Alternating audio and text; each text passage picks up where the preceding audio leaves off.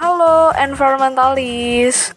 Berjumpa lagi dengan kita di Envitate Environmental Perspective Series. Di mana lagi kalau bukan di podcastnya Anak Lingkungan Persmen spesial dari IMGLI Regional 2 periode 2020-2021.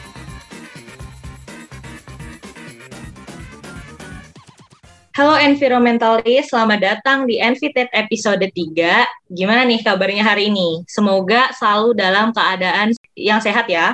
Uh, buat pendengar setia Envited yang mungkin lagi sakit, semoga lekas diberi kesembuhan. Amin, amin. Karena ada pepatah tak kenal maka tak sayang, mungkin lebih baik kita kenalan terlebih dahulu kali ya. Halo semuanya, kenalin nama aku Herlin dari Universitas Pertamina selaku perwakilan dari Kominfo Intli Regional 2 dan tentunya aku nggak sendirian pada malam uh, hari ini. Aku ditemenin partner host aku yang paling ganteng dan kece. Kira-kira siapa dia? Halo, kenalin. Nama saya Renaldi Firmansyah dari Universitas Pelita Bangsa. Selaku perwakilan dari Dagri Intli Regional 2. Salam kenal ya semuanya. Oke, tadi kita udah kenal nih selaku host pada Envited episode ketiga ini. Nah, pada Envited episode ketiga ini, kita kedatangan empat tamu yang spesial. Kira-kira siapa nih ya kita yang lebih kenal dulu nih? Pertama dari mungkin kita dari pertama dari Universitas Bakri. Halo Kak, mungkin boleh kenalin ke pendengar podcast kita nih siapa namanya?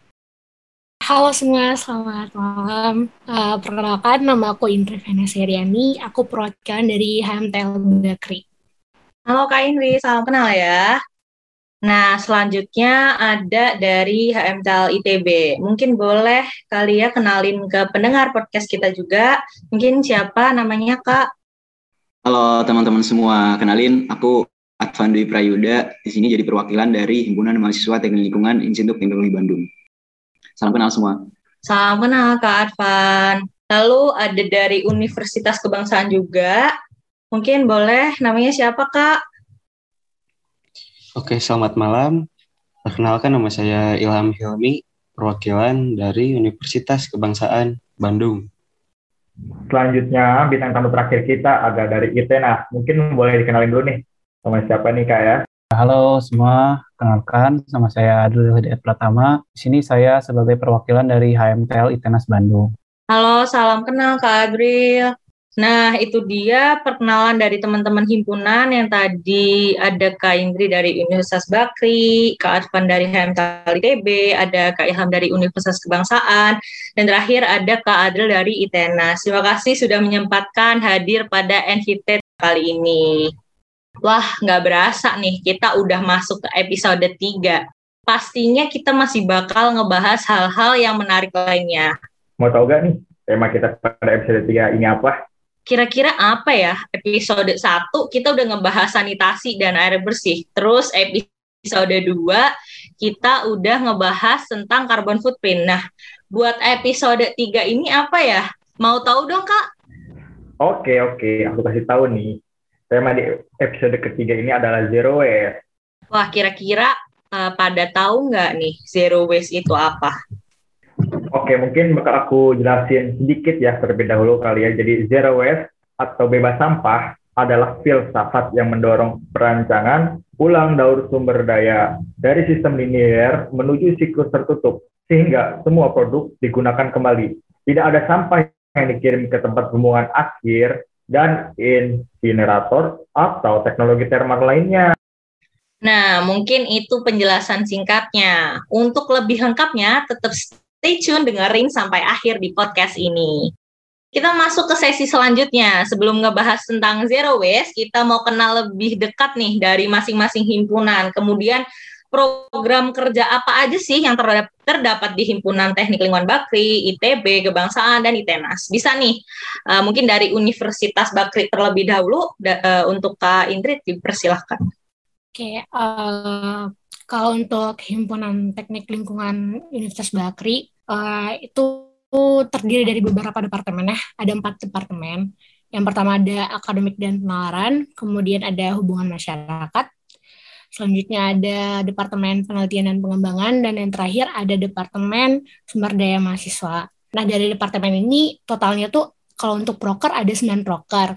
Kalau untuk uh, akademik penalaran itu ada prokernya tutorial sama OASIS. Kemudian dari humas itu ada open house, itu dibanding sama close house. Kemudian dari uh, Departemen Penelitian dan Pengembangan itu ada proker uh, pengabdian masyarakat atau pengmas sama uh, mubes atau musyawarah besar. Dan yang terakhir dari uh, Departemen Sumber Daya Mahasiswa itu ada proker aksi sama kaderisasi. Mungkin aku jelasin sedikit untuk proker dari akademik dan penalaran yaitu OASIS itu ada apa ya sebagai core event dari HMTL Bakri itu juga sebagai event gede ya apa event utamanya HMTL Bakri karena dia uh, terdapat beberapa rangkaian acara. Terus dia juga uh, apa ya utamanya tuh mengangkat tentang isu lingkungan. Dan rangkaian acaranya itu ya berbagai macam sih mulai dari kampanye terus habis itu ada lomba juga sama ada talk show. Nah talk show ini biasanya tentang uh, apa berisi webinar atau enggak workshop gitu sih kak. Wah, menarik banget nih. Uh, jadi banyak banget ya ternyata uh, proker-proker di Bakri ini. Salah satunya tadi ada event besarnya Wasis nih. Oke, kalau iya, uh, uh, silakan Mas ya, Rinal. Ya betul banget nih keren-keren semua ya dari proker dari teman-teman Bakri. Oke, kalau dari ITB sendiri gimana nih kak terkait proker-prokernya? Mungkin bisa dikenalin dulu ya. Nah, uh, mungkin sebelumnya aku kenalin sedikit juga tentang HMTL ITB. Nah, HMTL ITB ini merupakan organisasi kemahasiswaan yang menghimpun mahasiswa teknik lingkungan ITB untuk mengapresiasikan diri dan menampung segenap potensi mahasiswanya. Nah, kalau di sini sebenarnya di HMTL ITB ada tiga badan kelengkapan, yaitu ada ketua himpunan berserta jajaran badan pengurusnya sebagai badan eksekutif, kemudian ada badan perwakilan anggota sebagai badan legislatif, dan badan kesenatoran sebagai badan perwakilan HMTL ITB di organisasi legislatif terpusat atau uh, di ITB dinamakan Kongres KM ITB. Nah, sedangkan uh, pada tahun ini HMTL ITB itu memiliki nama atau semangat Excelsior. Nah, mungkin dari teman-teman yang mengikuti Marvel uh, pasti kenal kata-kata ini yaitu kata-kata dari Stanley yang artinya upward and onward towards glory. Nah, ini sejalan dengan uh, artian visi HMTL tahun ini yaitu upward and onward atau HMTL ITB yang berkemajuan secara autentik dan bertanggung jawab. Nah, uh, untuk towards glory yaitu untuk kemaslahatan lingkungan yang juga menjadi arti dari kemenangan kita semua sebagai mahasiswa teknik lingkungan. Nah, uh, dengan visi tersebut bakal dicapai dengan misinya yang biasa kami sebut di HMTL itu 3P, yaitu pemeliharaan, pembinaan, dan pemberdayaan HMTL ITB. Serta uh, dari situ bakal ditompang dengan menjalin dan membangun relasi yang berkelanjutan dengan lembaga lain untuk mendukung pemenuhan dari 3P tadi. Nah, uh, mungkin aku jelasin sedikit juga tentang uh, bagaimana strategi-strategi dan program yang dijalankan. Nah, kalau dari yang pertama pemeliharaan di sini berarti uh, HMTL ITB uh, ingin memastikan anggotanya sejahtera baik dalam sisi akademik uh, itu melalui tutor kakak tingkat uh, melalui berbagai pendampingan akademik kemudian uh, sampai ke pendampingan finansial juga melalui beasiswa internal dan alumni sampai pendampingan mental mahasiswa juga Nah, sedangkan naik lagi ke satu step yaitu pembinaan yang di sini meliputi pengembangan dan aktualisasi diri anggota HMTLTB yaitu melalui berbagai seminar, kegiatan internal dan berbagai kegiatan minat bakat lainnya. Nah, uh, untuk step akhirnya yaitu tentang pemberdayaan HMTL ITB, ITB itu sendiri, yaitu merupakan proses akhir HMTL ITB untuk berkarya untuk mencapai kemaslahatan lingkungan atau kebermanfaatan tertinggi. Ya, itu biasa dicapai di HMTL melalui kajian, gerakan ramah lingkungan sampai memberdayai masyarakat yang terus kami lakukan sampai saat ini, gitu kak. Wah keren banget ya kak, secara terstruktur seperti itu dari visi dan misinya juga nih, Buset. keren banget ya bener dah teman-teman dari ITB. Mungkin ke Kak Erlin? Ya, kemudian uh, kalau dari Universitas Kebangsaan sendiri nih gimana? Ada proker apa aja nih? Dari Universitas Kebangsaan sendiri, izin menjelaskan apa itu HMTL Universitas Kebangsaan. Yang pertama, sebenarnya dalam konstitusi kami itu HMTL Wasser Universitas Kebangsaan. Apa kita mengambil nama Wasser? Wasser itu diambil dari bahasa Jerman yang berarti air dan mengapa harus air? Karena air merupakan salah satu penunjang bagi kehidupan kita sehari-hari di muka bumi ini. Dan untuk kepengurusan kami, kebetulan per hari kemarin kami baru dilantik.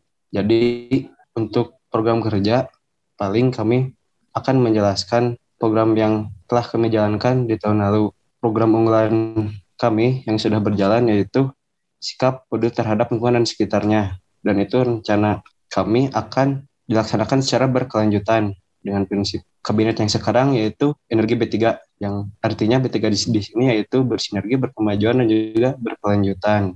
Sikap program sikap peduli terhadap lingkungan ini yaitu baru kami bisa terapkan di internal kampus kami.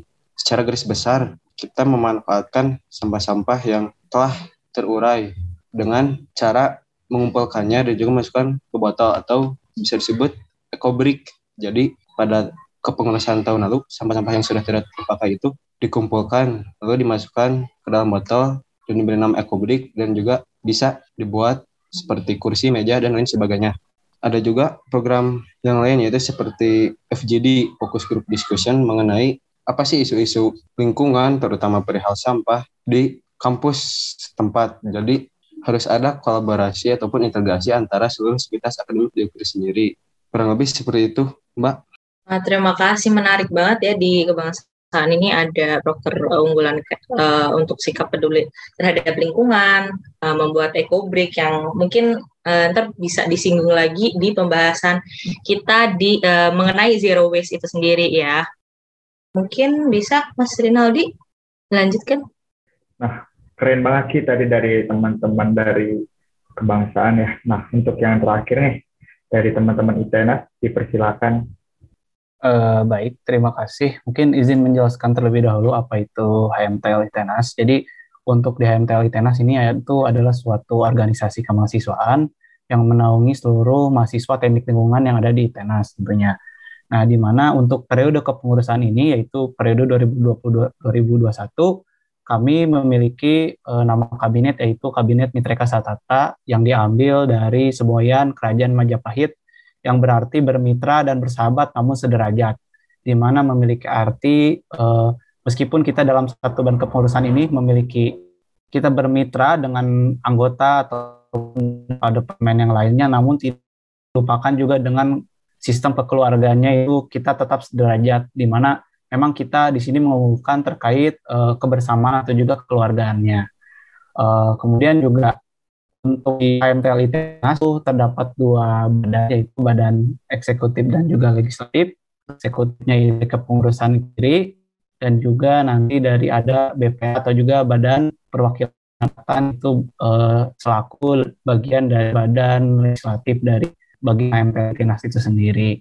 Kemudian juga untuk eh, program kerja yang dijalani di sini kami terdapat lima departemen yang kami miliki yaitu yang pertama itu PSDA atau juga pemberdayaan sumber daya anggota. Kemudian juga ada departemen dalam negeri departemen luar negeri dan juga departemen media komunikasi dan informasi serta departemen penelitian dan pengembangan di mana di dalamnya terdapat berbagai macam program kerja. Mungkin yang pertama terkait kaderisasi itu sendiri Kemudian juga ada program kerja terkait uh, forum diskusi dengan HMJ-HMJ lain.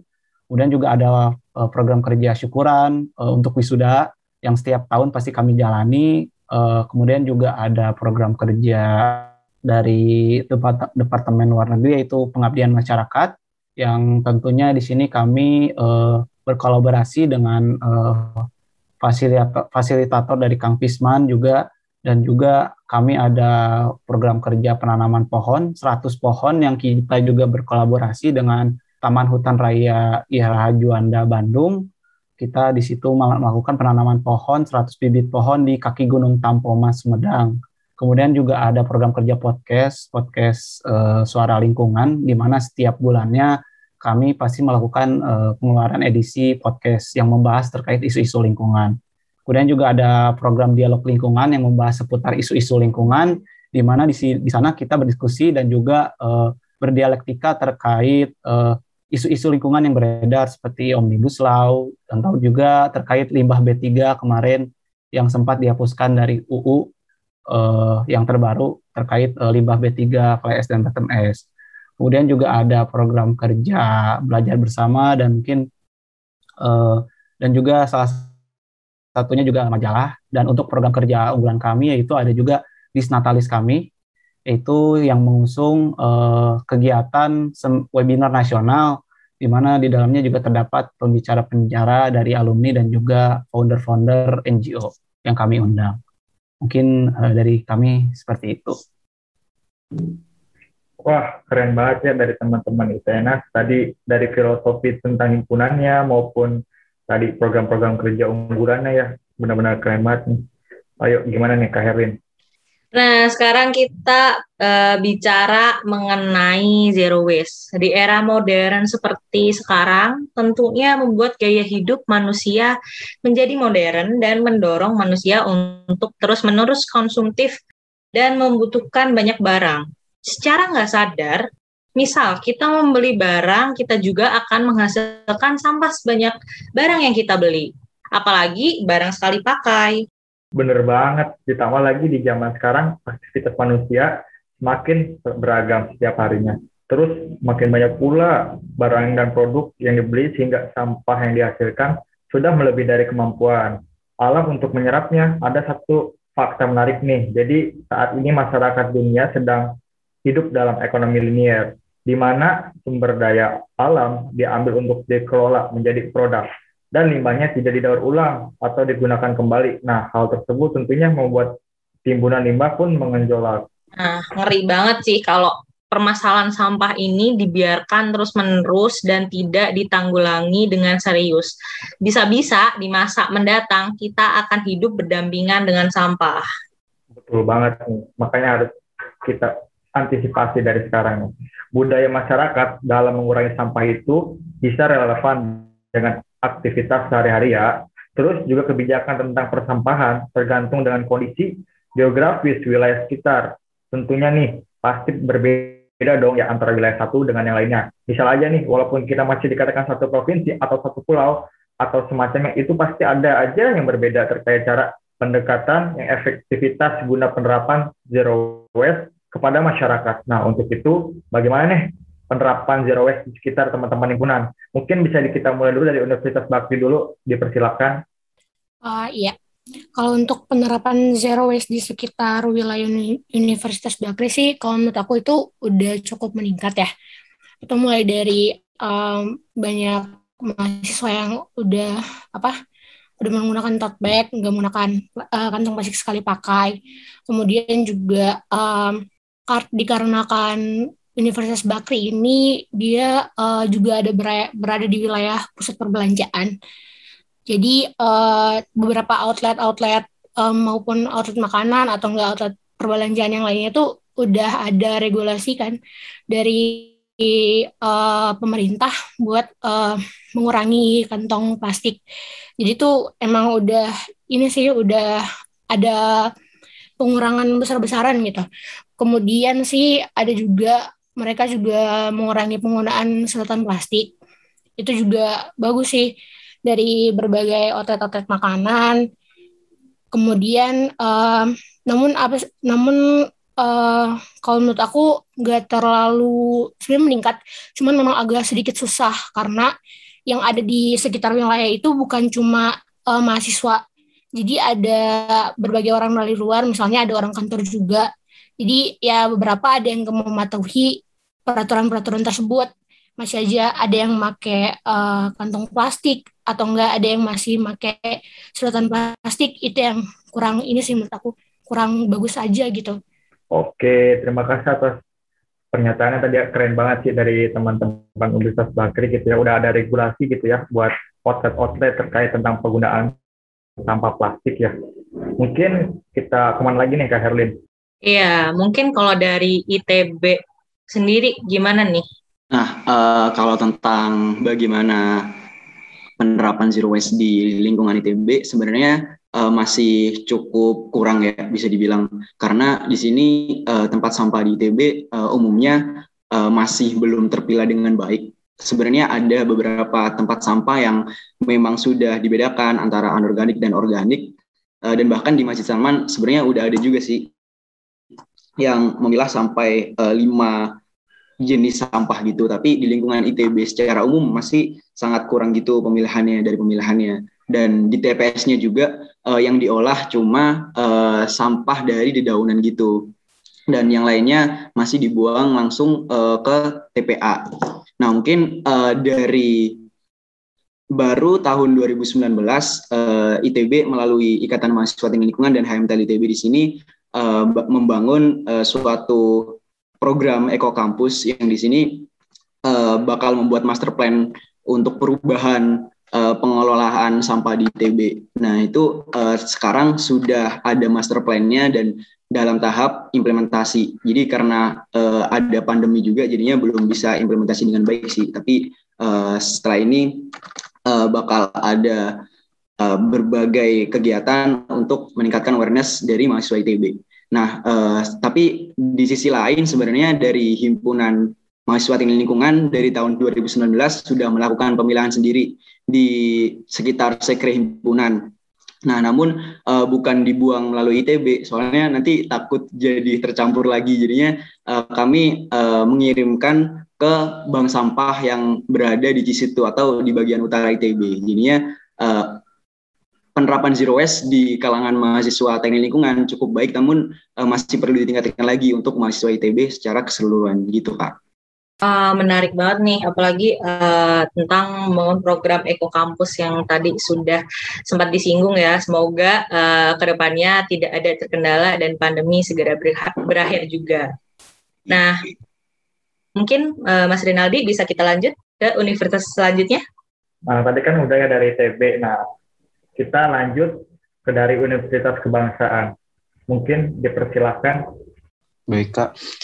Jadi kalau di Universitas Kebangsaan sendiri, kondisi dari mahasiswa serta sivitas akademiknya itu masih sangat minim kesadarannya mengenai konsep zero waste ini. Karena belum tercapainya sebuah kolaborasi ataupun integrasi antara seluruh sivitas akademik di UKRI sendiri. Tapi dari internal HMTL sendiri, kami sudah melakukan berbagai upaya dari internal jajaran pengurus serta anggota jurusan teknik lingkungan. Kami sudah menerapkan konsep zero waste itu di internal himpunan kami sendiri dengan program EcoBrick yang tadi yang berkelanjutan. Jadi rencananya di setiap pekan itu setiap Jumat ya Jumat bersih akan diadakan reward. Jadi rewardnya itu terkait jumlah EcoBrick yang dikumpulkan dan nantinya akan disusun menjadi sebuah benda yang bermanfaat di himpunan kami sendiri. Nah tentunya masih menjadi PR juga di universitas kami untuk berkolaborasi dari seluruh sivitas akademik, kampus terutama, dosen,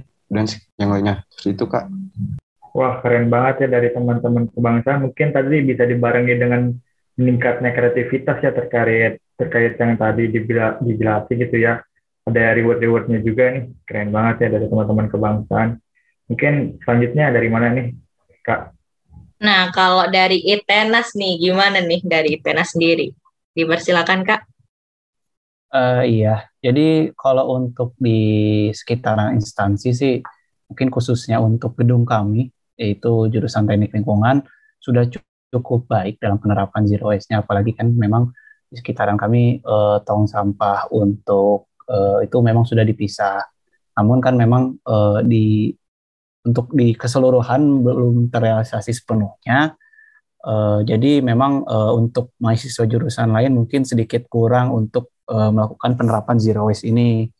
Uh, mungkin sama seperti halnya tadi ITB dan juga Bakri dan juga uh, apa dari kebangsaan juga beberapa mahasiswa masih uh, apatis lah dalam uh, gerakan ini, gerakan zero waste itu.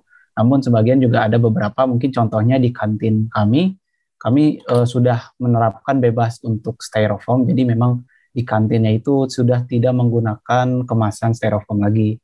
Jadi salah satunya juga di fasilitasnya itu seperti itu. Jadi teman-teman mahasiswa membawa uh, bekal makan sendiri dengan uh, nanti bisa dibeli di, di kantin dengan uh, wadahnya itu wadah yang kita bawa sendiri. Seperti itu. Kalau uh, selebihnya sih ada juga uh, di kami juga kan sudah uh, kawasan bebas asap rokok ya. Salah satunya juga untuk mengurangi sampah puntung rokok yang memang mahasiswa notabene tidak apalagi kita mahasiswa teknik ada beberapa yang uh, tidak lepas dari rokok juga. Itu salah satunya untuk mengurangi sampah uh, puntung rokok juga. Sebenarnya ada sudah ada program seperti itu dari kampus. Mungkin seperti itu mbak. Uh, meskipun beberapa mahasiswa masih apatis, uh, namun di kantinnya sendiri udah cukup keren ya, udah uh, ada bebas styrofoam, terus juga udah ada uh, kawasan bebas rokok sendiri gitu. Nah, mungkin bisa dilanjut Mas Rinaldi. Wah, variatif banget nih ya ceritanya tadi dari wilayah beberapa wilayah universitas ya dari Bakri, ITB, Kebangsaan dan ITENAS. Mungkin tadi kita lihat ada beberapa masih mahasiswa yang masih apatis gitu ya. Tapi kita udah bisa berusaha mungkin biar lebih baik gitu ya. Mungkin selanjutnya dari Kairen. Nah, jadi, jadi zero waste ini nggak serta-merta bisa diterapkan kepada masyarakat begitu saja nih.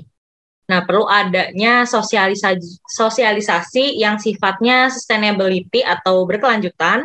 Kenapa sih emangnya? E, karena Eh, nggak bisa dipungkiri juga kita setiap hari itu pasti menghasilkan sampah. Nah, kira-kira ada nggak sih uh, dampak signifikan yang dirasakan oleh masyarakat setempat terkait penerapan zero waste yang terjadi? Mungkin bisa dari Bakri terlebih dahulu. Uh, ya kak, kalau untuk dampak yang signifikan yang dirasain sama masyarakat sekitar uh, wilayah Universitas Bakri itu uh, masih ini sih masih belum ada ya dampak yang signifikan karena uh, seperti yang aku bilang tadi memang ada beberapa misalnya mahasiswa atau enggak uh, orang-orang yang ada di sekitar uh, wilayah Universitas Bakri itu uh, mematuhi aturan yang ada gitu.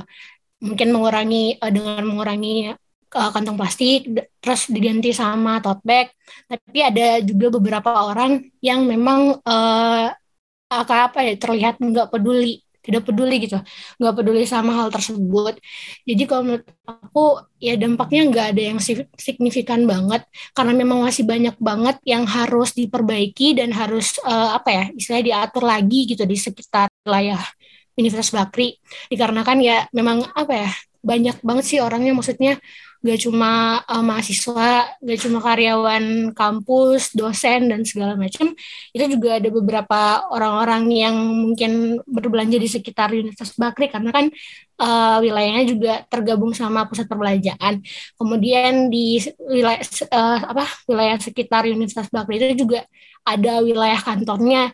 Jadi ya itu mencakup banyak orang sih dan itu juga emang harus perlu di apa perlu harus ada perlu apa uh, aksi yang lebih nyata lagi yang lebih apa ya yang lebih mungkin lebih harus lebih apa sih yang bikin pokoknya yang harus apa ya bikin biar mereka juga tersadarkan gitu kalau misalnya kita tuh harus mengurangi sampah dan segala macam gitu sih kak jadi belum ada dampak yang signifikan banget buat masyarakat di sekitar. Wah, uh, meskipun nggak ada, uh, belum ada ya, belum ada dampak yang signifikan, mungkin uh, dari adanya um, pengurangan kantong plastik dan uh, sedotan tadi, mungkin uh, ke depannya bisa sedikit memberi dampak yang positif sendiri ya kak dari di lingkungan Universitas Bakri itu sendiri gitu. Nah selanjutnya Mas Rinaldi uh, mungkin dari mana lagi nih kira-kira? Nah, uh, kita pindah ke ITB nih. Gimana kalau dari ITB nih? Nah uh, untuk dampaknya kalau dari sisi mahasiswa teknik lingkungan sendiri ini cukup baik ya karena uh, dari de dengan pemilahan sampah yang langsung dari sumbernya, eh, sa tempat sampah di sekitar sekre kami itu uh, tidak berbau gitu, berbeda dengan mungkin uh, beberapa tempat sampah yang ada di sekre-sekre himpunan lain. Mungkin itu jadi dampak yang cukup baik ya. Nah kemudian uh, dari situ juga uh, sempat kemarin uh, pas masih offline kami juga uh, mengelola sendiri sampah organiknya menjadi dengan sistem takakura yang di situ bisa jadi uh, pupuk juga yang dipakai untuk menanam uh, beberapa tanaman di sekitar uh, sekre himpunan kami juga. Nah, gitu sih paling uh, kalau tentang masyarakat sekitar sebenarnya di ITB atau di Kelurahan Coblong masih agak kurang juga tentang penerapan zero waste, tapi ada uh, satu kelurahan yang cukup dekat dengan ITB yaitu Kelurahan Sukamiskin, uh, tepatnya di RW 9 yang cukup terkenal sebagai kampung Takakura yang di situ jadi kampung percontohan gitu tentang pengelolaan sampah. Bahkan uh, dari Jerman, dari Prancis juga katanya pernah datang ke sana buat mempelajari gimana sih pengelolaan sampah di uh, Kelurahan Sukamiskin. Nah, mereka tuh berhasil untuk mengolah sampah organik dengan biopori dan maggot dan beberapa juga diolah pakai biodigester bahkan dengan uh, sebagai bahan bakar untuk memasak ibu-ibu kakak di sana. Nah, uh, untuk maggotnya sendiri kalau mereka uh, makainya untuk sebagai pakan ternak lele dan itu juga berdampak baik karena mereka bisa mengam, memanen lelenya dan menjualnya dengan harga miring untuk uh, dari warga uh, untuk warga-warga di uh, Kelurahan Sukamiskin. Nah, itu mungkin uh, dengan itu juga di sana cukup bersih dan uh, banyak banget uh, dampak yang bagus untuk Kelurahan Sukamiskin tersebut. Gitu paling kalau untuk dampak masyarakat sekitar. Wah, bagus banget ya dari teman-teman ITB dari penerapan dari pengolahan sampah tadi yang ada beberapa manfaat tadi ya kita lihat. Yang pertama sih bau ya bau tidak sedapnya yang hilang dari daripada sekre-sekre yang lain. Terus yang kedua dari cara pengolahan sampah organiknya gitu. Terus juga tadi ada sekitar masyarakat yang telah menggunakan gitu kan tadi pengolahan sampahnya. Nah itu ada beberapa bisa jadi komersil juga tuh dari magotnya biar terjadi ternak lele dan kemudian lele dipanen itu merupakan sebuah implementasi dari pengolahan sampah ya keren banget sih itu bener-bener terus selanjutnya dari mana nih Kairlin Nah, selanjutnya kita pindah ke Universitas Kebangsaan. Kalau dari Universitas Kebangsaan nih, gimana nih untuk penerapan zero waste-nya sendiri? Hmm, mungkin untuk dampaknya di Universitas Kebangsaan sendiri yang dulu ya, yang sudah terasa itu terkait pemilahan, pemilahan sampah. Jadi di sekre-sekre di himpunannya itu ada yang sampahnya itu masih nyatu dan ada juga yang masih dipilah. Nah, mungkin dengan program kerja yang baru yang baru terlaksana tahun kemarin itu dengan program yang bernama EcoBreak itu menja semoga menjadi terobosan baru untuk himpunan baik itu UKM dan jurusan yang lainnya.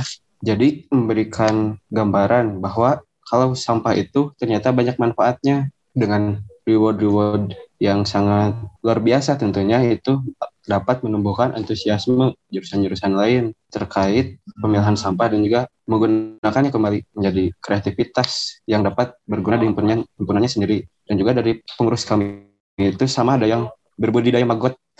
Jadi si sampah-sampah organiknya itu bisa diolah kembali oleh maggot sendiri dan semoga itu dapat menjadi terobosan baru bagi himpunan yang lainnya di Universitas Kebangsaan sendiri karena berbicara sampah tentunya merupakan masalah yang kompleks dan juga berbicara tentang kesadaran. Mayoritas pada umumnya manusia akan sadar ketika dampaknya sudah terasa. Dan ikhtiar dari kami itu memberikan bentuk penyadaran beberapa tahun ke depan bahwasannya ketika kita tidak menerapkan konsep zero waste ini lingkungan kita tidak akan seperti ini lagi. Dan juga lebih parahnya kita akan hidup berdampingan dengan sampah. Seperti itu kak Uh, juga nih ada proker EcoBrick tadi ya kayak yang sempat disinggung di awal tadi. Semoga dengan proker-proker EcoBrick terus juga Bremago juga uh, dapat ke depannya bisa uh, memberikan dampak yang signifikan untuk uh, penerapan zero waste ini.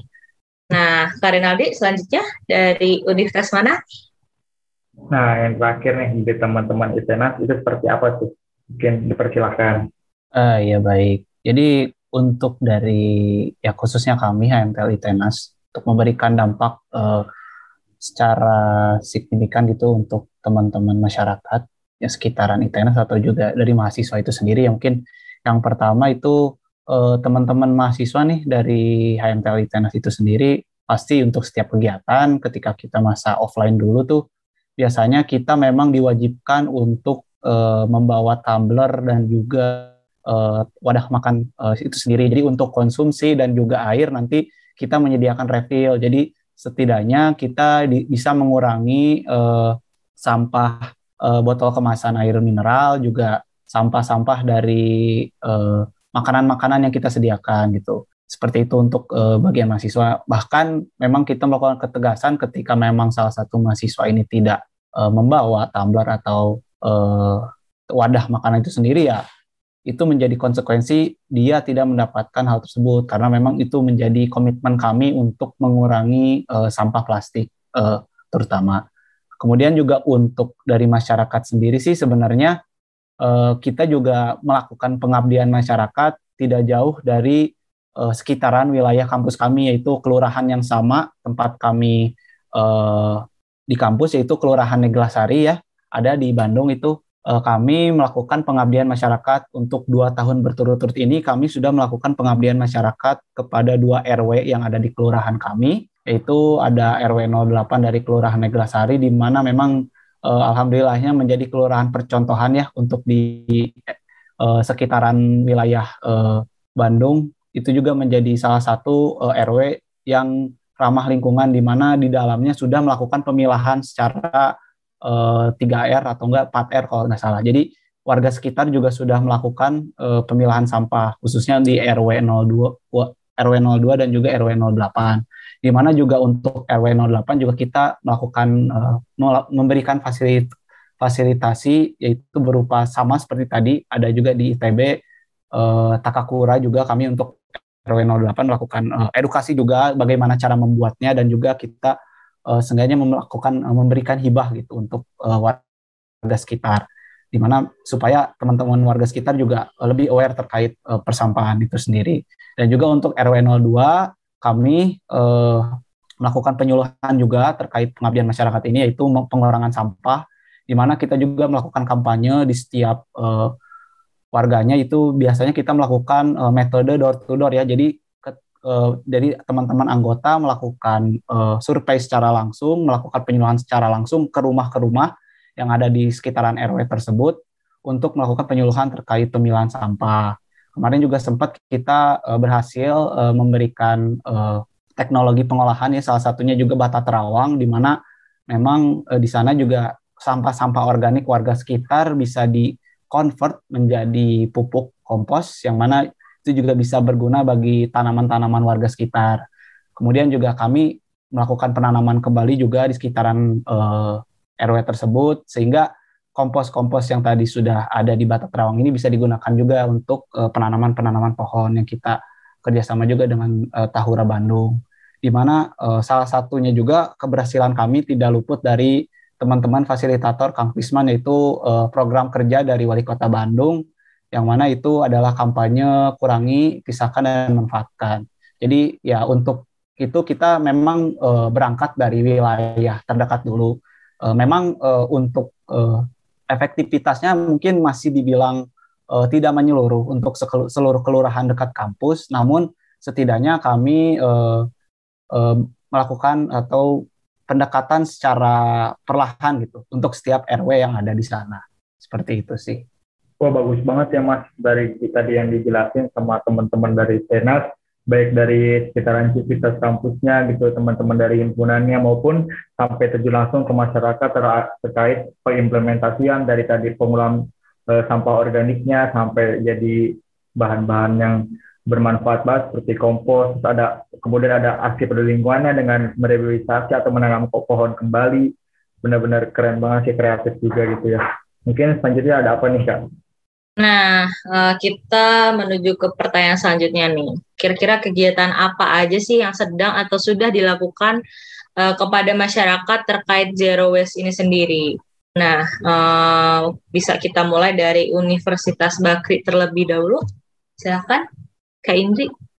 Uh, kalau kegiatan yang udah dilakuin untuk masyarakat itu terkait zero waste ini, uh, kebetulan kemarin uh, periode sebelumnya itu dari Hentel Bakri ada proker oasis yang udah tadi aku jelasin yang mengangkat mengenai isu lingkungan. Nah uh, pada periode kemarin itu uh, oasis ini mengambil tema yang berhubungan sama zero waste. Jadi kegiatannya ini uh, ada webinar, ada webinar sama lomba-lomba yang terkait dengan apa zero waste itu sendiri. Terus ada kampanye-kampanye juga tentang zero waste sama uh, webinar ini juga ada narasumber-narasumber yang terkait uh, dalam pengelolaan sampah khususnya di masa pandemi. Jadi ya kegiatan yang sudah dilakukan masyarakat ke, uh, untuk masyarakat dari HMTL sih itu sih uh, terkait OASIS itu. Oh, menarik banget nih dari uh, Bakri sendiri. Nah, uh, Farena untuk selanjutnya mungkin dari Mungkin siapa? iya Kak Erwin, mungkin tadi kan udah dari Bakri, nah sekarang dari teman-teman IP ITB nih seperti apa nih? Boleh dijelaskan teman-teman ITB? Eh, Oke, kalau tentang kegiatan apa yang sedang atau sudah dilakukan untuk masyarakat eh, terkait penerapan zero waste ini, eh, di tahun kemarin eh, ada kampung inovasi yang dilaksanakan di Kampung Coblong, tepatnya di RW 8. Itu tepat di barat ITB. Nah, seperti yang aku ceritain tadi, di Coblong ini masih cukup eh, buruk ter- terkait eh, penerapan zero waste dan pengelolaan sampahnya. Eh, di sini eh, HMTL ITB bareng YLBB dan Kementerian Pemberdayaan Komunitas dari Kabinet KM ITB itu fokus untuk em, mengatasi masalah persampahan. Nah, soalnya di sini tuh eh, nggak punya TPS gitu, bahkan tidak memiliki tempat atau sistem TPS sehingga harus ke TPS yang cukup jauh dari eh, RW mereka gitu. Dan bahkan udah jauh pun tidak terpilah juga. Jadi seakan-akan kayak sia-sia gitu. Nah, sehingga eh, di sini juga masalahnya banyak dari masyarakat yang eh, membuang sampahnya ke Sungai Cikapundung dan Cikapayung gitu. Bahkan ada yang membakar juga sih. Nah, eh, dari situ di tahun kemarin kami fokus untuk eh, bagaimana mengedukasi masyarakat lewat door to door gitu tentang pemilihan sampah organik dan non organik, kemudian eh, bagaimana mengajak masyarakat untuk melakukan pengomosan dan lain sebagainya. Dan tahun ini sebenarnya eh, udah mulai implementasi, tapi eh, lagi-lagi ditabrak oleh kasus COVID yang kemarin sempat naik, jadinya eh, masih eh, mau implementasi lanjutan lagi gitu. Kemudian eh, ada juga eh, tentang HMTL ITB juga bikin suatu guideline gitu tentang iklim memandu. Bisa teman-teman cek di bit.ly eh, slash dokumen iklim, iklim memandu D I sama M-nya gede. Nah, dari situ teman-teman eh, bakal bisa belajar tentang guideline gaya hidup ramah lingkungan. Salah satunya eh, terkait dengan penerapan zero waste ini. Nah, kemudian ada juga satu kegiatan atau eh, proker besar dari HMTL ITB yang di sini jadi badan semi otonom gitu yaitu Eco Project yaitu acara dua tahunan yang bertujuan untuk meningkatkan awareness masyarakat terkait gaya hidup ramah lingkungan. Di sini eh, ada challenge, kemudian webinar tentang eh, bagaimana eh, tentang iklim, tentang bagaimana penerapan zero waste dan sebagainya. Kayak gitu, Kak. Oke, inovatif banget nih dari teman-teman ITB gebrakannya gitu ya tentang pengabdian masyarakat daripada tadi eh, mulai dari pembuatan TPS gitu ya sampai ke beberapa hal-hal gitu yang udah benar-benar udah keluar banget gitu ya. Mungkin dari selanjutnya dari Universitas Kebangsaan seperti apa nih? Baik Kak, kalau untuk program yang sudah terlaksana dari periode kepengurusan kemarin itu, itu ada sikap peduli terhadap lingkungan sekitarnya, itu yang disingkat siklus. Itu merupakan sebuah kegiatan, rangkaian kegiatan yang sifatnya berkelanjutan dan yang baru terlaksana yaitu seperti bentuk edukasi edukasi ekologi. Jadi bagaimana timbal balik antara makhluk hidup ke lingkungannya dan juga bank sampah. Bank sampah yang sudah terrealisasi di sekitar kampus Universitas Kebangsaan. Untuk sikap terhadap lingkungan sekitarnya itu, rencana saya ke depannya yaitu melakukan kerjasama dengan pihak-pihak yang terlibat untuk melakukan sebuah pengomposan penanaman pohon ataupun pembagian biji-biji tanaman. Kembali lagi berbicara eh, kesadaran, jadi kita itu sebagai mahasiswa harus memberikan penyadaran terhadap masyarakat bagaimana pentingnya dan juga peka terhadap lingkungan dan apa saja yang mempengaruhi lingkungan sehingga lingkungan kita bisa rusak seperti ini. Jadi salah satunya kita melakukan dorongan ataupun sebuah gerakan yang memiliki ya gedor menemukan kesadaran dari pemerintah terhadap kebijakan ataupun regulasinya dan juga memperhatikan efektivitasnya melalui pemantauan dan juga pelaporan. Karena yang kita lihat aturan-aturan atau, atau regulasi pemerintah setempat belum efektif. Jadi belum ada penegasan dari pemerintah terkait aturan yang sudah ditetapkan. Karena tidak bisa hanya pemerintah saja yang melakukan kebijakan tanpa eh, adanya kerjasama dengan masyarakat. Jadi kami lebih fokus terhadap edukasi mengenai lingkungan dan juga dampak yang akan terjadi di masa depan seperti itu kak. Wah, bener banget dari teman-teman kebangsaan. Kita sebagai mahasiswa harus sebagai penggerak gitu buat teman-teman dari atau masyarakat sekitar gitu. Dan juga kita juga harus mengingatkan kepada pemerintah agar membantu dan untuk membuat regulasi terkait tentang perencanaan lingkungan tersebut.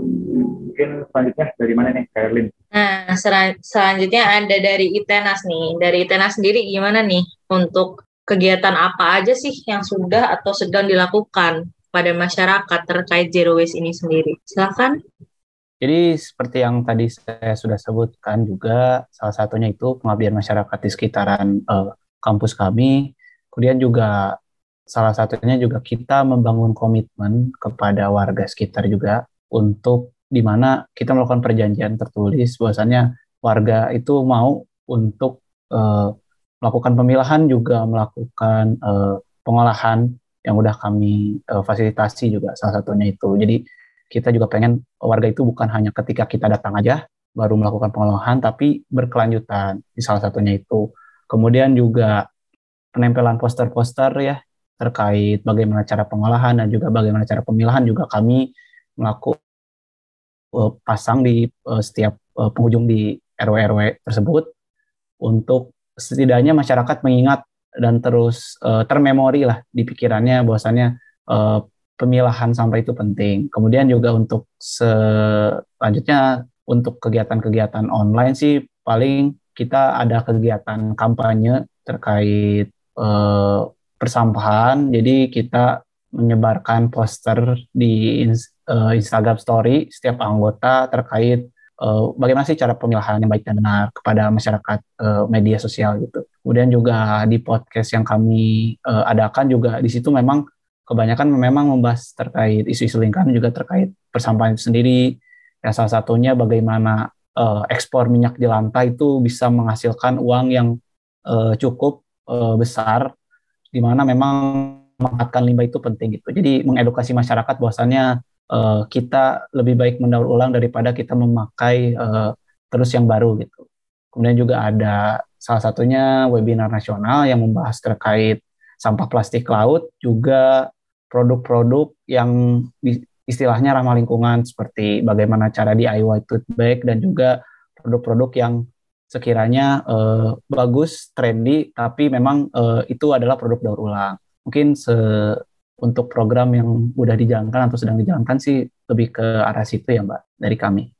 Ah, inovatif banget nih dari Itena sendiri, terus juga dari Itena sendiri juga uh, memanfaatkan media digital juga untuk uh, mengkampanyekan terkait persampahan di Instagram Story, di podcast gitu ya. Nah, uh, tadi kan kita udah dengerin nih ya dari kondisi wilayah sekitar terkait zero waste ada dari Universitas Bakri, ITB, Kebangsaan, dan ITENAS. Yang berbeda antara satu sama lain pastinya ya. Bener banget nih, kita jadi dapat cerita banyak nih terkait zero waste di masing-masing wilayah. Zero waste saat ini dicanangkan oleh berbagai pihak. Perlu banget nih adanya atensi untuk semuanya. Bayangin aja nih, kalau misalkan volume sampah akan terus meningkat, bukan justru menurun, apabila kita tidak bisa mengatasinya dengan baik, akibatnya bisa aja nih berbagai TPA yang saat ini beroperasi nanti bakal overload. Contohnya aja nih, yang sedang lagi gencar-gencarnya atau lagi booming itu TPA dari Bantar Gebang ya, udah benar-benar overload gitu dan terancam ditutup. So mungkin ada pesan nih dari teman-teman himpunan untuk pendengar podcast ini mengenai zero waste lifestyle. Silakan dari Universitas Bakti dulu nih tanggapannya seperti apa? Baik, uh, kalau untuk uh, teman-teman yang lagi dengar podcast yang mau mulai zero waste lifestyle, saran aku mulai dari sekarang. Dan itu wajib banget karena yang, yang sudah kita ketahui kalau lingkungan kita tuh udah tercemar sama sampah, sama limbah, kemudian sungai juga udah tercemar sama sampah ya bisa dibayangin beberapa puluh tahun ke depan ya kita bakal hidupnya sama sampah gitu. Kalian kan pasti nggak mau gitu kalau kita hidupnya berbarengan dengan sampah yang ya yang kita udah tahu kotor, yang banyak penyakitnya, banyak bakterinya, banyak virusnya. Ya saran aku mulai dari sekarang sih uh, terapin zero waste lifestyle di hidup kalian karena uh, kita nggak mungkin mengharapkan orang lain buat memulai itu tanpa apa ya kita mulai duluan gitu. Jadi ya mulai dari diri sendiri dulu baru bisa kita uh, terapkan atau kita kampanyekan kepada orang lain orang-orang lain seperti itu kalau dari aku.